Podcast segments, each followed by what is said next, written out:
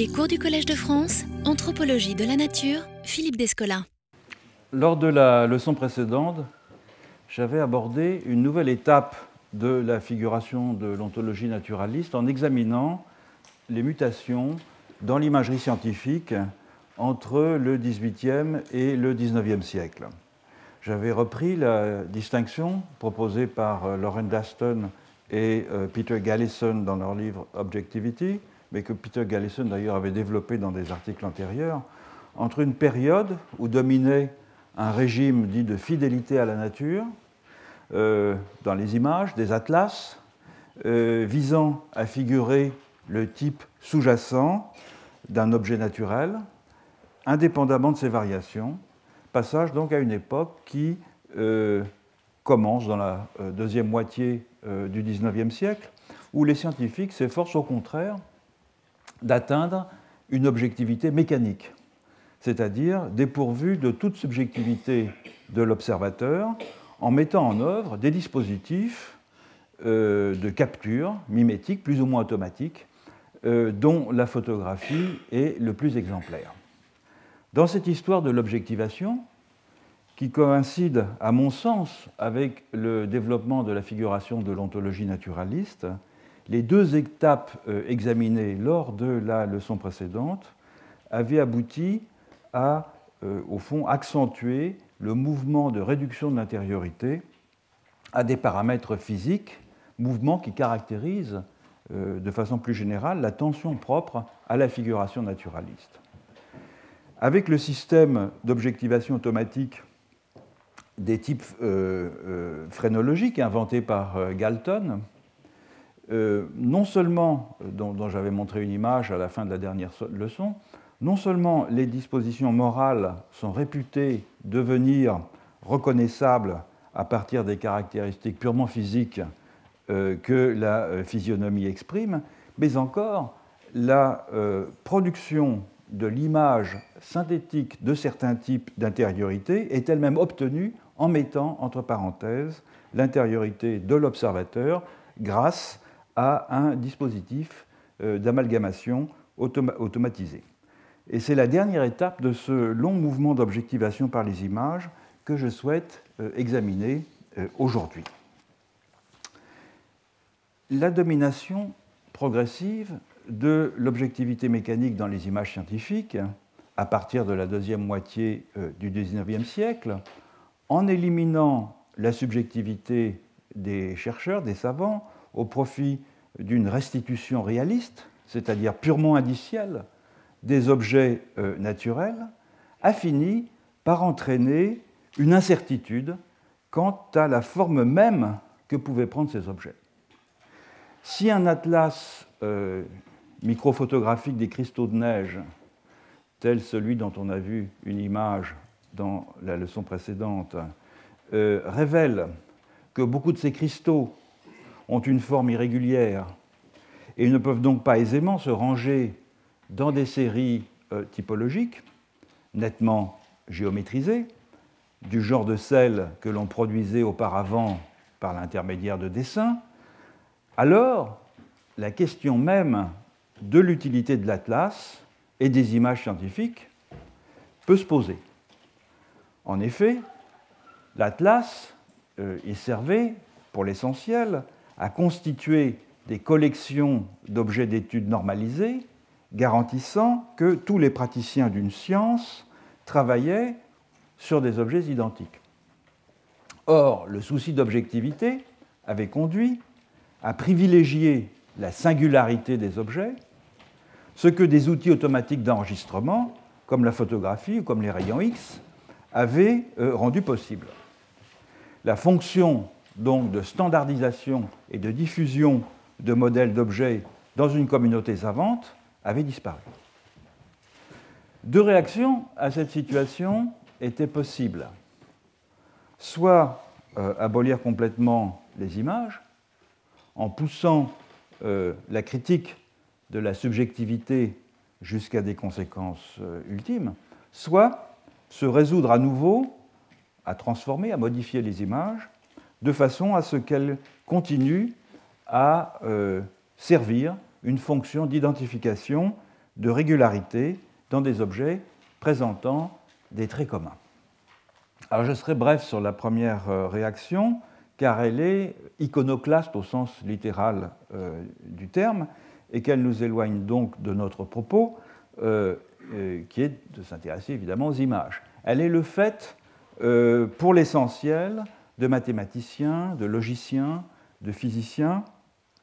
les, noms les plus connus sont ceux de Frege, de Carnap, de Russell, de Poincaré, qui, malgré leurs euh, différences de tempérament et de programme scientifique, euh, étaient au fond d'accord pour privilégier euh, les invariants reconnaissables partout et toujours par tous les humains et pour tous les humains.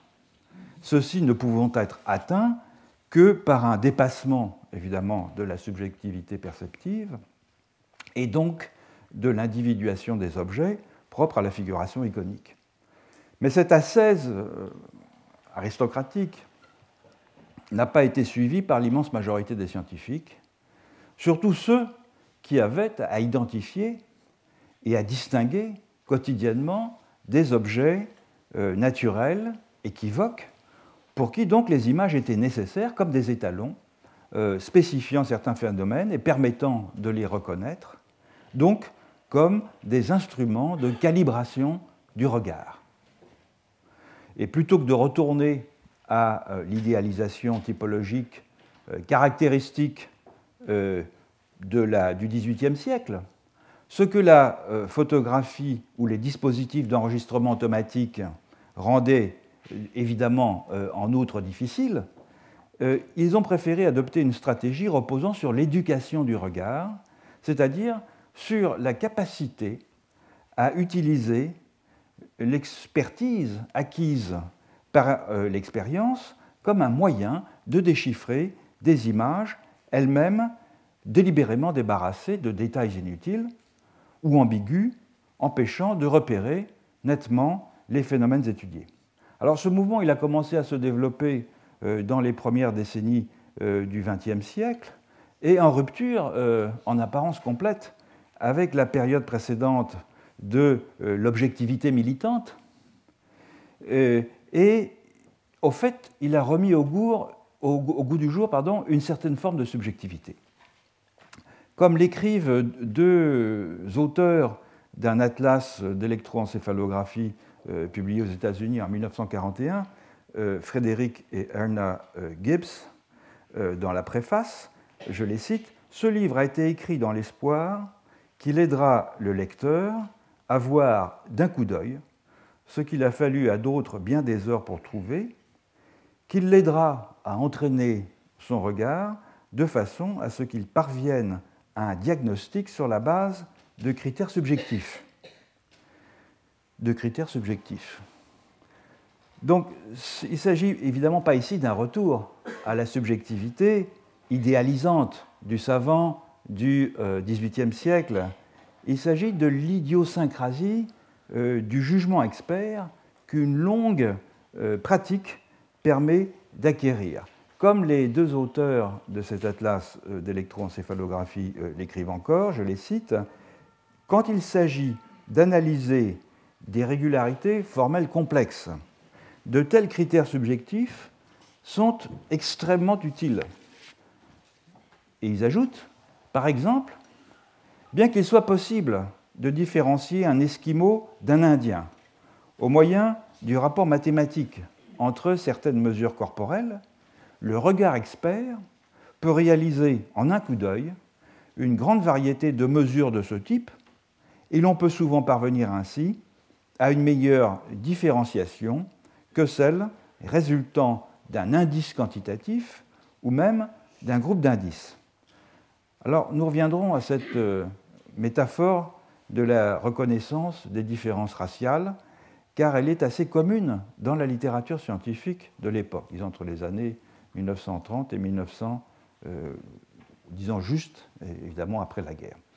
Euh, ce qu'il faut noter maintenant, c'est euh, l'affirmation que l'automaticité objective, la nature se transportant elle-même dans les pages d'un atlas, ne peut pas remplacer vraiment l'œil exercée par la pratique du professionnel. Or, l'apprentissage de l'expertise que l'atlas d'électroencéphalographie des Gibbs était censé permettre était devenu, dans les premières décennies du XXe siècle, à la fois une nécessité et une entreprise de grande échelle du fait de l'explosion dans le nombre d'étudiants suivant des carrières scientifiques et de la transformation euh, dans les méthodes d'enseignement. Donc un petit détour ici par l'histoire sociale. En France, par exemple, le nombre euh, d'étudiants inscrits dans les facultés des sciences passe de 239 en 1876 euh, à 7330 en 1914. L'augmentation suit des courbes analogues, même un peu supérieures, en Allemagne et au Royaume-Uni. Par contraste avec le savant du XVIIIe siècle, celui dont on a examiné les images euh, dans l'avant-dernière leçon, c'est un, solitaire qui s'est en grande partie formé lui-même, qui fréquente ses collègues à l'Académie royale des sciences à l'occasion. Ces nouvelles générations de scientifiques qui se forment après, disons, la guerre de, 1870, avaient subi un entraînement collectif rigoureux euh, et méthodique, de nature très pratique, et dans le contexte du laboratoire. Pour standardiser la formation euh, dans un tel contexte, il était nécessaire que les étudiants puissent internaliser et calibrer des standards leur permettant euh, de discerner et d'évaluer les objets euh, dont ils s'occupent. Une opération qui s'accomplit dans le laboratoire, dans le séminaire, qui est une manière de transmettre euh, des connaissances et une expertise qui est inventée en Allemagne au XIXe siècle, qui se répand ensuite ailleurs en Europe. Or, l'information scientifique fournie par des atlas qui tout à la fois euh, présentent de façon synthétique euh, les jugements experts auxquels sont parvenus leurs auteurs et s'efforcent de faire euh, acquérir cette expertise à ceux qui les utilisent, donc constitue une sorte de dialogue entre les auteurs et ceux qui emploient ces atlas, cette information, elle ne peut se concevoir que dans un tel cadre, dans un cadre où le lecteur de l'Atlas, l'utilisateur de l'Atlas, poursuit en quelque sorte le travail d'éducation du regard qu'il a commencé dans le cadre du laboratoire, dans le cadre du séminaire. En conséquence, il arrive que l'on puisse revenir à des types d'images qui semblent superficiellement plus proches de celles euh, des atlas euh, du XVIIIe siècle que de l'idéal euh, d'objectivité automatique qui lui a succédé. Ainsi en est-il d'un atlas euh, très intéressant qui est l'atlas radiographique du crâne humain, c'est traduit en français, de Schwartz et Goldhammer, publié en 1965. Euh, l'objectif de l'atlas est de présenter le plus grand nombre possible de variantes et de pseudo-lésions du crâne, plus d'une centaine par image. Et selon les euh, termes des auteurs de l'Atlas, chaque image, qui sont l'un et l'autre d'ailleurs des Autrichiens euh, émigrés euh, aux États-Unis avant la guerre, chaque image devient une composition théorique. Or, il était impossible de parvenir à un tel résultat avec des radiographies normales. Raison pour laquelle, en 1965, Schwarz et Goldhammer firent appel à des artistes qui non seulement euh, parvint à intégrer dans chaque image la masse d'informations demandées, mais qui réussirent en outre à euh, donner à ces images l'apparence d'une véritable euh, radiographie. Sont des artistes qui, avaient, qui travaillaient pour l'Académie des sciences. Donc il y avait l'expérience de ces images scientifiques. En soulignant artificiellement euh, ces informations dans euh, les images du crâne, les auteurs s'éloignaient tout à fait consciemment de euh, l'idéal de l'objectivité automatique capturés par des dispositifs d'objectivation photographique ou par rayon X automatisés. Et ils écrivent La leçon euh, que nous avons apprise en préparant les illustrations pour cet atlas est que la nature peut être dépeinte de façon réaliste seulement en faisant ressortir ce qui est hors du commun et inhabituel sur l'arrière-plan de ce qui est naturel et commun. Autrement dit, le réalisme qu'ils visent à atteindre ne devient possible qu'en lui subordonnant le naturel.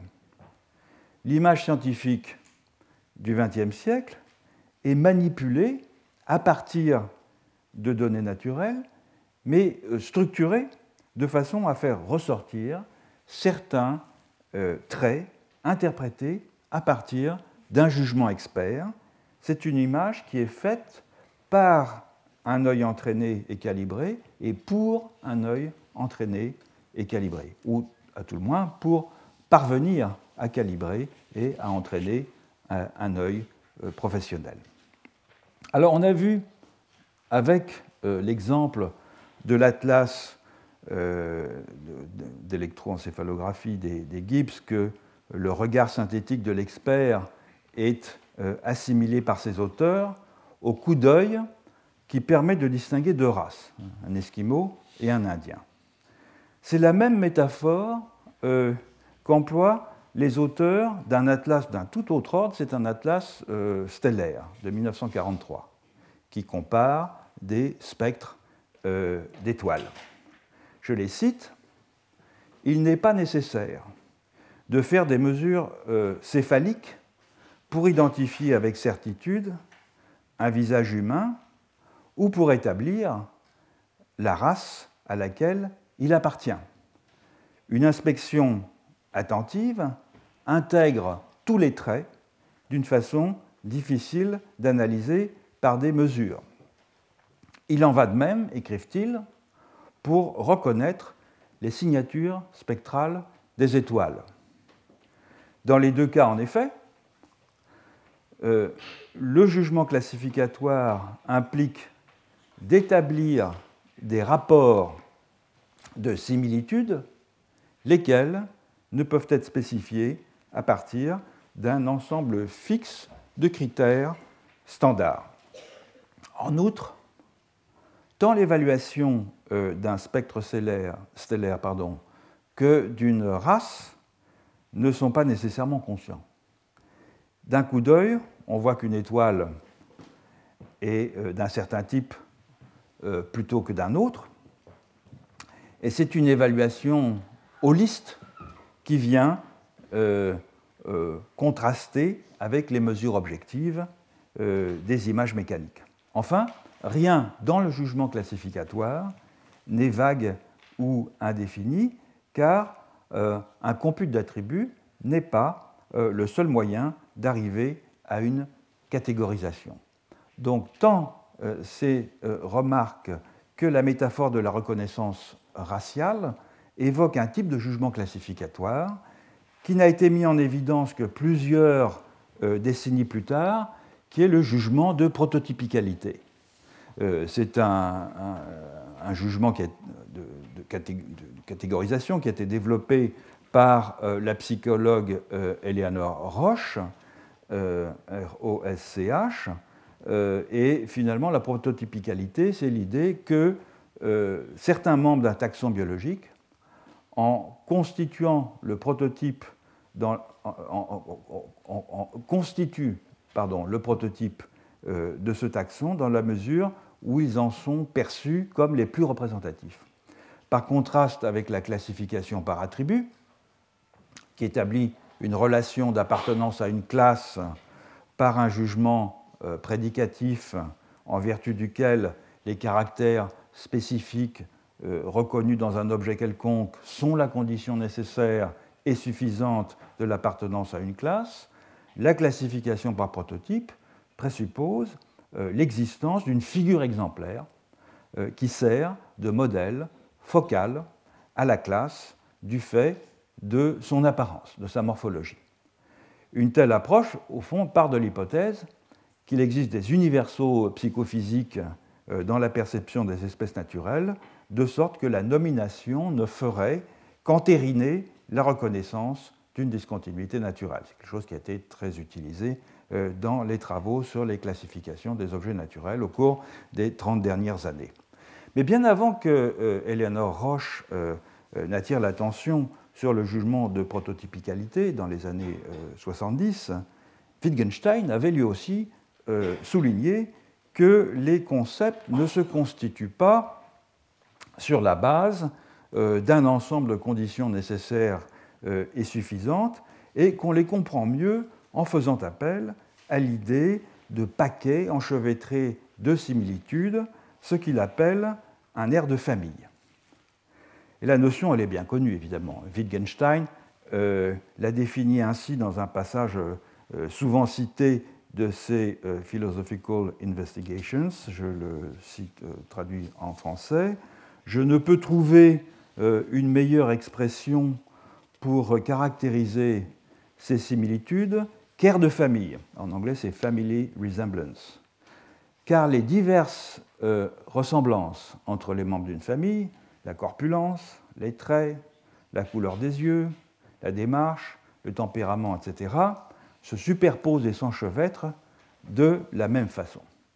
Ce qui est moins connu en revanche, c'est l'une des sources de Wittgenstein pour cette idée d'air de famille, euh, une source sur laquelle Carlo Ginzburg a attiré l'attention dans un article récent de Critical Inquiry qui s'appelle Family Resemblances and Family Trees, Two Cognitive Metaphors. Et cette source, en fait, nous l'avons déjà entrevue euh, à la fin de la leçon de la semaine dernière, c'est Galton. Dans euh, Lecture in Ethics, on Ethics, pardon, publié dans la Philosophical Review en 1965, Wittgenstein écrit en effet, et pour vous faire voir le plus clairement possible ce que je tiens pour être le sujet de l'éthique, je vais vous présenter un certain nombre d'expressions plus ou moins synonymes. Et je veux, en les énumérant, produire le même effet que celui produit par Galton lorsqu'il a pris un certain nombre de photos de visages différents sur la même plaque photographique afin d'obtenir l'image des traits typiques qu'ils avaient tous en commun. Je vous repasse l'image que je vous avais montrée lors de la leçon euh, précédente. Et poursuit euh, euh, Wittgenstein, et comme en vous montrant une telle photo collective, je pourrais vous faire voir ce qu'est un visage typique, disons deux Chinois, de même, si vous considérez la rangée de synonymes que je vais vous présenter, vous pourrez, je l'espère, être capable de voir les traits caractéristiques qu'ils possèdent en commun. Fin de la citation. Autrement dit, ce qui fonde et motive cette idée wittgensteinienne euh, d'air de famille, c'est une image, elle-même euh, caractéristique au fond de l'épistémologie de l'objectivité automatique, c'est la synthèse d'un type à partir des différents exemplaires qui le constituent. Évoquant euh, lors de la euh, dernière leçon les débats sur la race dans l'anthropologie euh, française de la deuxième moitié du XIXe siècle, j'avais cité Paul Topinard qui disait qu'on ne peut pas photographier un type humain, d'où sa méfiance vis-à-vis de la photographie euh, en euh, anthropologie, en anthropologie physique. Et on ne peut pas voir, on peut voir un type humain non pas avec un objectif photographique, mais seulement avec les yeux de l'esprit. Et c'est ce qu'a tenté de faire Galton avec son synthétiseur physiognomique. Ce qui n'est pas visible dans un individu, le type, on peut tenter de le recomposer à partir d'une multitude d'individus différents, mais présentant des euh, ressemblances. Cela dit, l'histoire bégaye, et en particulier l'histoire des sciences. Alors qu'on aurait pu croire, après le euh, débat anthropologique des dernières décennies euh, du XIXe siècle, qu'il était désormais admis qu'un individu singulier ne pouvait pas incarner dans sa singularité un type humain, les théories racialistes qui prospèrent dans les premières décennies du XXe siècle, notamment en Allemagne, mais pas seulement, remettent au goût du jour un autre genre d'atlas dans lequel des races sont illustrées par des photos d'individus. Donc on a un retour euh, en arrière ici. C'est le cas en particulier de toute une série d'atlas euh, publiés par euh, un anthropologue physique qui a d'ailleurs été membre du parti nazi, qui est Hans Günther, et notamment d'un atlas qui s'appelle le Rassenkunde des Deutschen Volkes, qui a eu un succès fou, puisqu'entre sa parution en 1922 et 1943, euh, il a été vendu à 270 000 exemplaires. Il était conçu, cet atlas, à la manière d'une sorte de flore de poche euh, permettant d'identifier dans une excursion euh, en Allemagne, puisque c'est donc un atlas des races allemandes, telle ou telle race, comme on identifie une fleur des prés ou une fleur des bois. Günther a publié en 1925 un autre atlas de poche cette fois de toute l'Europe, divisée en euh, cinq races principales et leurs mélanges, septentrionale, euh, baltique orientale, occidentale, et dinarique. Et les euh, critères principaux étaient la taille, la longueur des membres, la craniométrie, la couleur de la peau et des cheveux. Par exemple, les membres de la race dinarique on a ici quelques exemplaires, mais cet atlas est rempli de centaines et de centaines de photos euh, qui chacune euh, illustrent des types. Euh, les membres de la race dinarique, qui correspond grosso modo aux Alpes du Sud, depuis la Bavière jusqu'à la Slovénie à peu près, sont censés être grands, avec des cheveux bruns ou noirs, avoir de grands nez, des yeux bruns, et une morphologie euh, crânienne tout à fait singulière. Toutefois, derrière chacun de ces types physiques, il y avait un ensemble de dispositions mentales, un comportement spirituel, seelisches Verhalten dans les termes de euh, Günther, qui révélait la euh, véritable personnalité derrière l'apparence. Ce guide de poche permettait euh, donc d'identifier derrière les types physiques des types d'intériorité caractéristiques, en principe, de chacune des races. De sorte que l'on avait dans cette espèce de flore raciale, de poche, toutes les images permettant de reconnaître un tempérament archétypique au premier coup d'œil dans un type humain. L'intériorité, n'est pas étant ici réduite à la physicalité comme le serait une fonction à un organe, elle est ce dont la euh, physicalité est à la fois l'icône et l'indice. Alors, il est un autre type d'image qui, euh, à peu près à la même époque, avait pour objectif de rendre visible la façon dont se correspondent une forme et une subjectivité mais selon une modalité presque inverse. L'image raciale, c'est une euh, figuration de la nature physique de l'homme, censée donner accès à son intériorité, à son comportement typique, euh, à ses dispositions, tandis que les images des tests de Rorschach sont une figuration de l'intériorité, d'où toute nature physique est absent. Je vous en donne une image, ils sont très classiques. En dépit d'une apparence qui paraît relever euh, d'une action purement aléatoire, voire accidentelle, les taches d'encre euh, qu'Hermann Rorschach avait imaginées pour ces tests euh, psychologiques étaient des objets scientifiques parfaitement standardisés. L'analyse des associations d'idées qu'elle suggérait chez les sujets était guidé par un protocole strict euh, définissant les types de questions et les façons d'enregistrer les réponses. La seule différence entre les images de Rorschach et les images euh, scientifiques habituelles, c'est qu'elles n'avaient pas de référent euh, dans le monde naturel. ce sont des écrans sur lesquels le sujet peut objectiver sa subjectivité, des images donc directes d'une certaine façon euh, euh, de, son de, intériorité, dans lesquelles les contraintes euh, directes du monde physique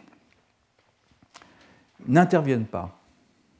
Alors il est vrai que les images de, Rorschach donnent accès à une intériorité d'un genre très particulier, une intériorité non réflexive, inconsciente, mais qui est néanmoins fort différente euh, de l'inconscient euh, freudien et qu'elle révèle ces images, euh, cette intériorité, par un dispositif d'objectivation quasi automatique, lui aussi fort différent des moyens employés par la psychanalyse. Comme l'image raciale, l'image de Rorschach est donc aussi l'indice d'une intériorité variable selon les sujets, mais dont le contenu iconique varie également selon les subjectivités et selon les capacités euh, imaginantes qu'elles sont à même d'exercer. Un dernier type euh, d'image d'intériorité retiendra euh, notre attention aujourd'hui et qui présente un rapport encore différent entre dimension physique et dimension subjective, différent de ceux que nous venons d'examiner. Ce sont les images que les techniques d'observation non invasive du cerveau ont rendu possibles dans les dernières euh, décennies. Parmi celles-ci, il en est une qui présente euh, un rapport euh, original entre iconicité et indexicalité dans la figuration de l'intériorité, c'est la tomographie par émission de positons. Je vais y consacrer un petit développement.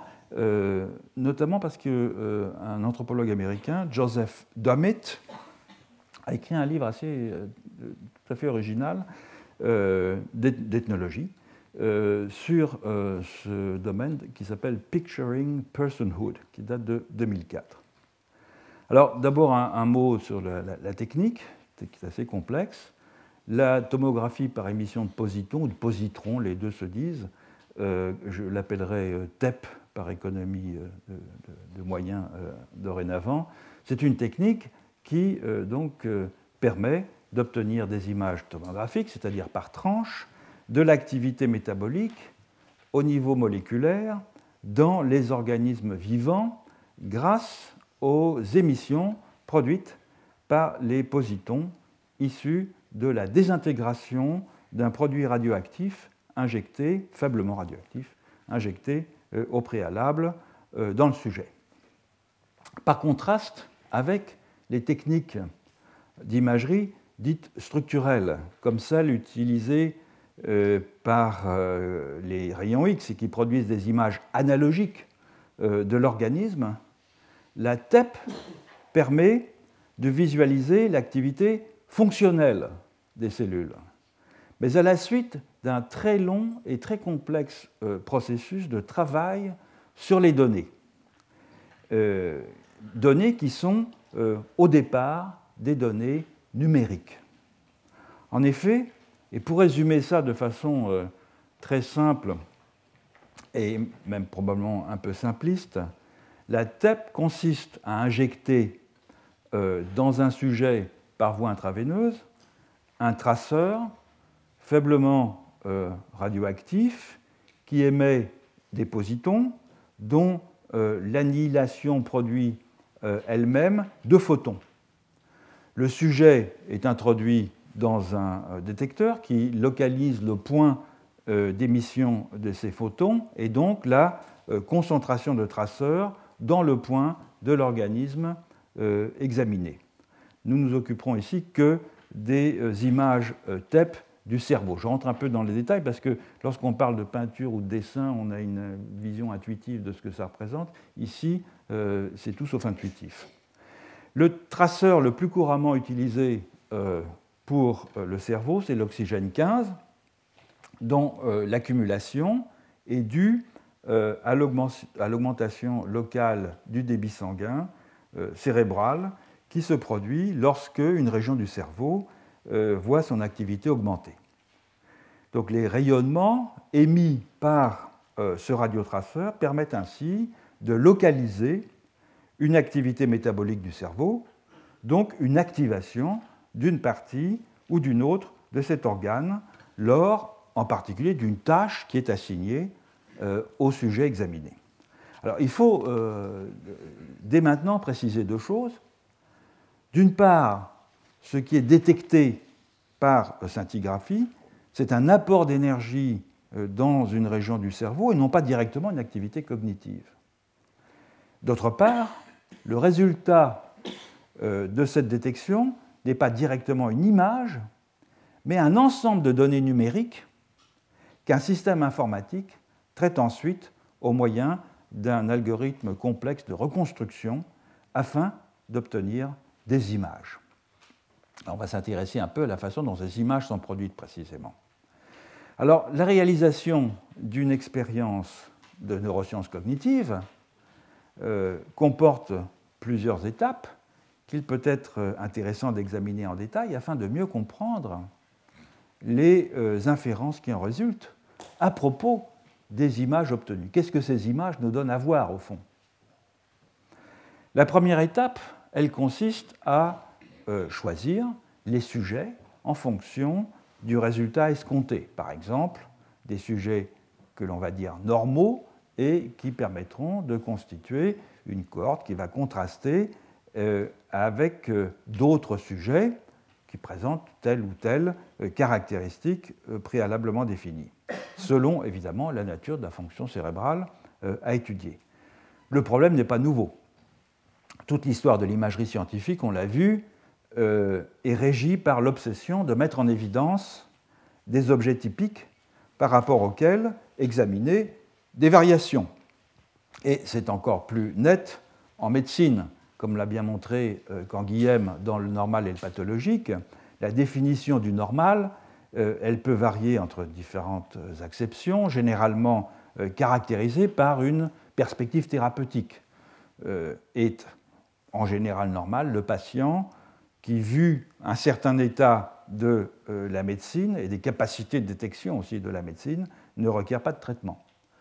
Par simplification, les études de cerveau par TEP utilise à peu près exclusivement aux États-Unis, puisque l'enquête qu'a menée Domit euh, porte sur les États-Unis, euh, utilise à peu près exclusivement aux États-Unis comme des sujets normaux des hommes blancs, droitiers, n'ayant pas de pathologie euh, neurologique et psychique, ni certaines autres pathologies comme le diabète ou l'hypertension, et ayant passé avec succès une batterie deux tests cliniques et psychologiques dans lesquels, pour ces derniers, les tests psychologiques, on évalue par exemple l'idéation incongrue ou le comportement euh, inhabituel. Donc par conversion réflexive, on peut supposer euh, qu'une Sénégalaise gauchère, une Sénégalaise gauchère euh, immigrée aux États-Unis et pratiquant l'idéation incongrue, une poétesse par exemple, ne pourrait pas constituer un sujet normal. Une fois le sujet choisi, euh, il faut définir euh, la tâche à lui faire accomplir. Alors cela va de, euh, de, comparaison de tâches cognitives, par exemple écouter des mots contre lire des mots, à des comparaisons d'états, par exemple un état inquiet contre un état détendu, en passant par toutes sortes de comparaisons entre des sujets ayant des caractéristiques particulières, sujets normaux contre sujets euh, schizophrènes. C'est un moyen assez euh, classique euh, que les neuropsychiatres emploient, la TEP, pour essayer de comprendre les mécanismes de la schizophrénie. Or, la définition de ces tâches implique qu'elles soient discrètes. Pour avoir une image finale qui reflète une activité mentale et une seule, il faut que le sujet qui va lire un mot ne soit pas aussi triste ou inquiet, pour qu'il n'y ait pas de contamination entre deux états. Sans rentrer évidemment dans le problème classique des qualia, mais ça je n'y rentrerai pas. C'est pourquoi la plupart euh, des spécialistes de neurosciences qui utilisent euh, la TEP ont évidemment tendance à être modularistes, c'est-à-dire à faire l'hypothèse que euh, chaque type d'activité cognitive correspond à un module particulier. La modularité, autrement dit, comme théorie du fonctionnement cognitif, est ici étroitement corrélée au dispositif expérimental.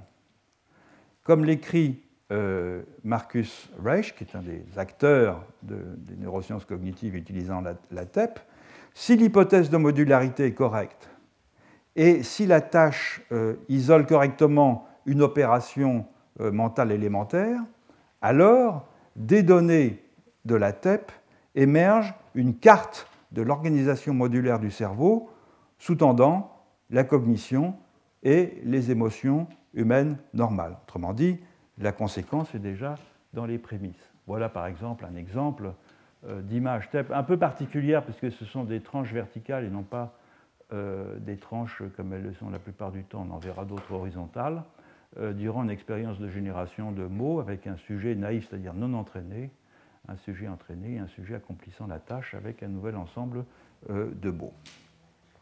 La deuxième étape de l'expérience consiste à mesurer euh, les modifications métaboliques du cerveau. Et l'opération est incroyablement complexe. Euh, donc je vais encore être encore plus simplificateur. Euh, l'appareil détecte, dans lequel le sujet est introduit, donc détecte, qui ressemble à un scan, mais n'est pas tout à fait un scanner, mais n'est pas tout à fait un scanner. L'appareil détecte des millions de lignes de photons d'annihilation en coïncidence, correspondant à une série de tranches du cerveau lesquelles sont enregistrées dans un ordinateur et mathématiquement reconstruites dans un groupe de données numériques, lesquelles sont ensuite reconstruites en images, comme je l'ai dit, au moyen d'un algorithme. Le passage des données numériques à des données iconiques est en partie automatique, mais il suppose néanmoins des choix. En effet, le résultat de la détection scintigraphique, c'est une sorte d'objet conceptuel qui prend la forme d'un espace tridimensionnel constitué de petites boîtes adjacentes, les voxels, dont chacune est affectée euh, d'une valeur numérique représentant la quantité d'activité reconstruite sur une petite section d'une tranche de cerveau euh, durant la période du scan. Ce cerveau numérisé, il doit être ajusté à un modèle, soit un cerveau numérisé standard, soit un enregistrement du cerveau du sujet obtenu par une autre technique, l'imagerie euh, euh, à résonance magnétique, de façon à ce que les voxels puissent recevoir une localisation anatomique. Et ces voxels normalisés euh, peuvent maintenant être rendus visibles. Et la méthode la plus simple consiste à assigner à chaque chiffre, puisqu'on a toujours, ce sont bien des chiffres, hein, euh, que livre le détecteur, une tonalité de gris entre euh, noir pour 0 et 100 pour blanc, l'habitude étant en général de regrouper les valeurs par groupe de tonalité s'échelonnant de 10 en 10. Les voxels sont ainsi transformés en pixels. Mais pour mieux faire ressortir les variations faibles, on préfère en général utiliser des couleurs que le noir et blanc, afin de mieux discriminer. Et le choix des couleurs à assigner à chaque groupe de valeurs numériques est important, car l'image finale peut en être grandement affectée. Comme le dit un spécialiste de la neuroimagerie, euh, par TEP euh, que euh, Joseph Dummit avait interviewé, je le cite, il y a une énorme quantité de données numériques pour ces études, trois dimensions dans l'espace et une dimension dans le temps. Et ces données ne peuvent être abstraites et présentées que sous forme d'images. Votre cerveau ne peut pas traiter plus d'une paire de variables en même temps si elles sont quantitatives.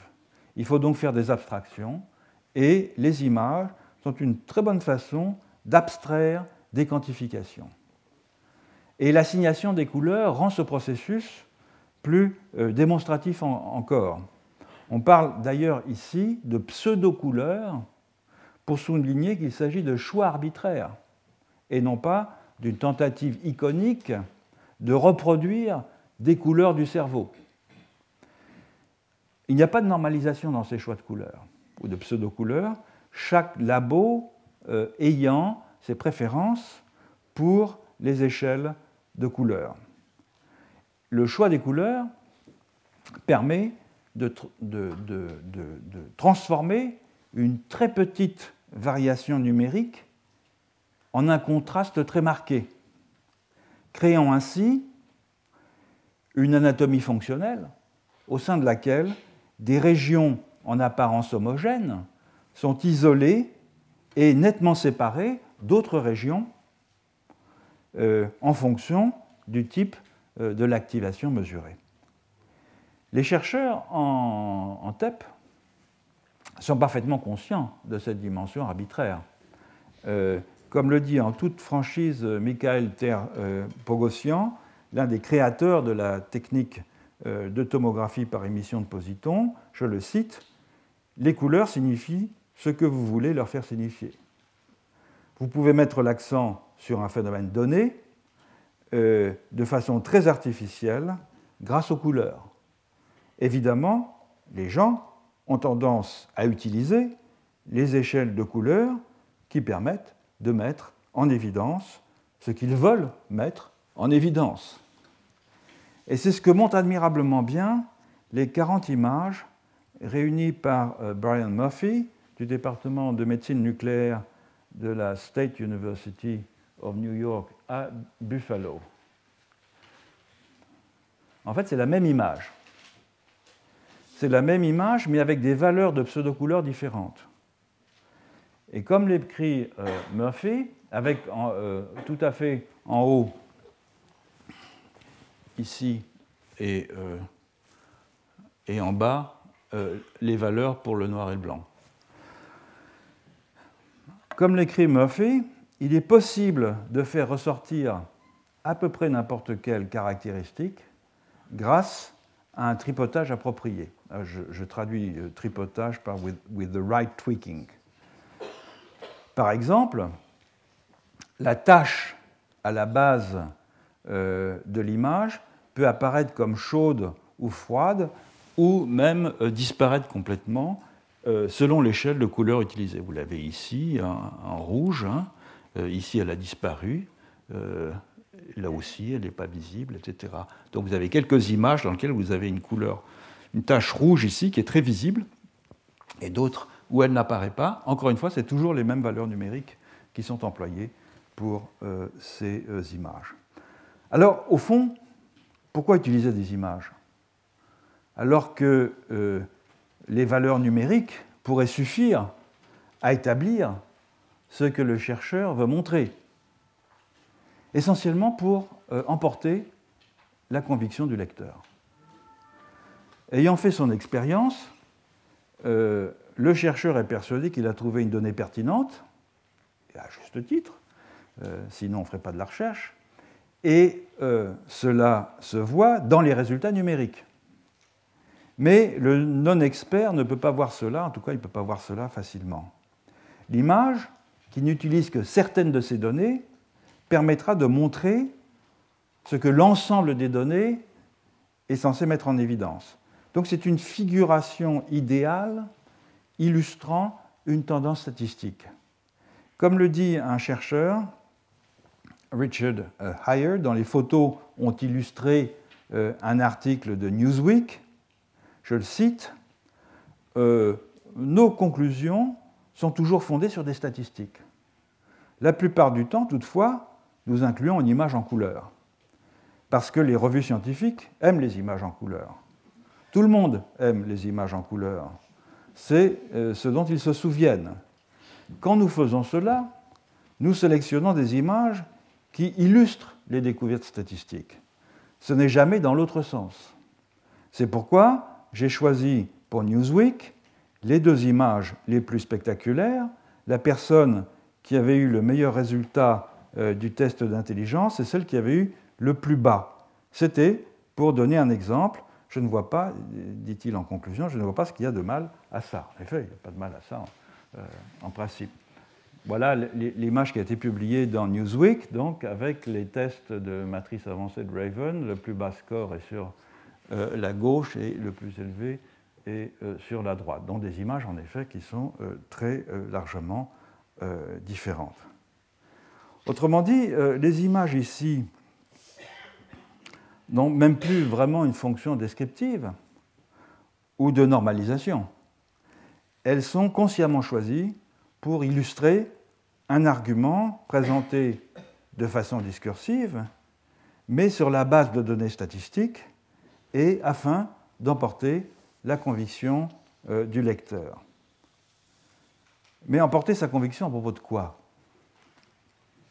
Eh bien, que connaître le cerveau, c'est au fond connaître ce qui fait la euh, spécificité d'une personne, c'est son intériorité, et que voir son cerveau en action, c'est voir au fond sa subjectivité en acte.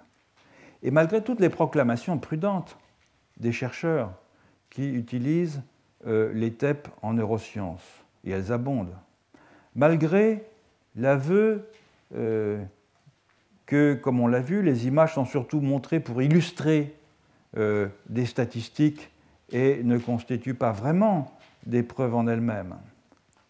Malgré la reconnaissance que ce que la TEP mesure, c'est un indicateur statistique d'un processus métabolique dans le cerveau et non directement une activité cognitive, malgré l'acceptation euh, que euh, du fait euh, de la variété des types de scanners ou de détecteurs et de l'absence de normalisation dans l'usage des pseudocouleurs, les images produites sont très souvent impossibles à comparer. Malgré toutes les précautions donc que prennent les chercheurs pour spécifier les limites des résultats euh, qu'ils apportent, il y a une sorte de messianisme, dirait-on, dans l'usage de la neuroimagerie qui euh, conduit à croire au fond que la visualisation des tâches cognitives finira par donner une sorte de clé physique de fonctionnement euh, de l'intériorité. Au fond, et comme l'écrit avec une grande franchise un chroniqueur scientifique spécialisé dans les neurosciences, Jeffrey Montgomery, qui reflète au fond une opinion commune, je le cite, il n'y a pratiquement plus aujourd'hui, il écrit ça il y a 20 ans en plus, il n'y a pratiquement plus aujourd'hui un chercheur respectable en neurosciences pour penser que l'esprit existe en dehors des fonctions du cerveau physique et du corps. Bref, l'intériorité est illusoire et doit être vue comme un effet de la physicalité, et c'est cette fonction que des images d'un genre particulier permettent sinon de prouver, du moins de rendre vraisemblable par l'effet euh, puissant euh, d'incorporation de l'invisible qu'elles euh, permettent. Ça ne signifie pas, bien sûr, que la question d'intériorité est définitivement réglée.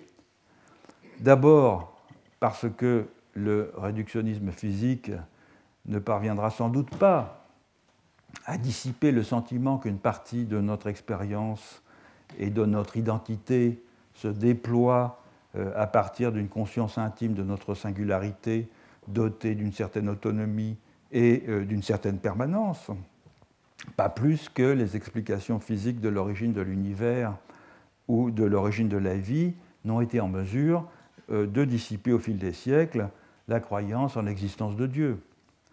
Mais aussi parce que seule une toute petite minorité des gens qui peuplent les collectifs naturalistes est prête à défendre une telle position, même si euh, ceci joue un rôle influent dans la définition publique de la constitution naturaliste.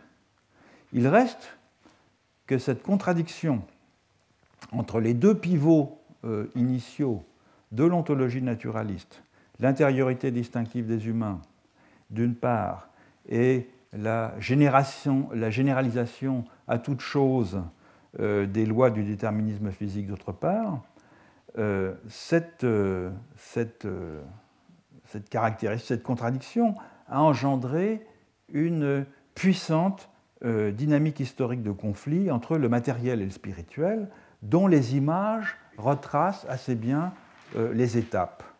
Et c'est dans, les images scientifiques que cette dynamique a été finalement la plus perceptible au cours des deux derniers siècles, car celles-ci ont repris et amplifié une vocation descriptive que la peinture flamande puis la peinture hollandaise avaient incarnée auparavant. Tandis que, durant la même période, un grand nombre des images non scientifiques, euh, qu'elles relèvent de l'art sous toutes ses formes ou de registres plus prosaïques, euh, s'inscrivent dans une tradition narrative dont l'art italien a fourni le modèle initial et le cinéma, et peut-être plus généralement d'ailleurs euh, les arts du spectacle, euh, l'incarnation contemporaine la plus convaincante. Peut-être même au fond, l'art en ce sens, c'est-à-dire comme mise en image d'une histoire, appartient-il plus à un régime analogiste qui aurait survécu sous cette forme jusqu'à présent dans les collectifs naturalistes? Et au fond, c'est l'une des questions euh, que nous examinerons dans les prochaines leçons euh, que je vais consacrer précisément à euh, la mise en image de ce que j'ai appelé l'ontologie analogiste.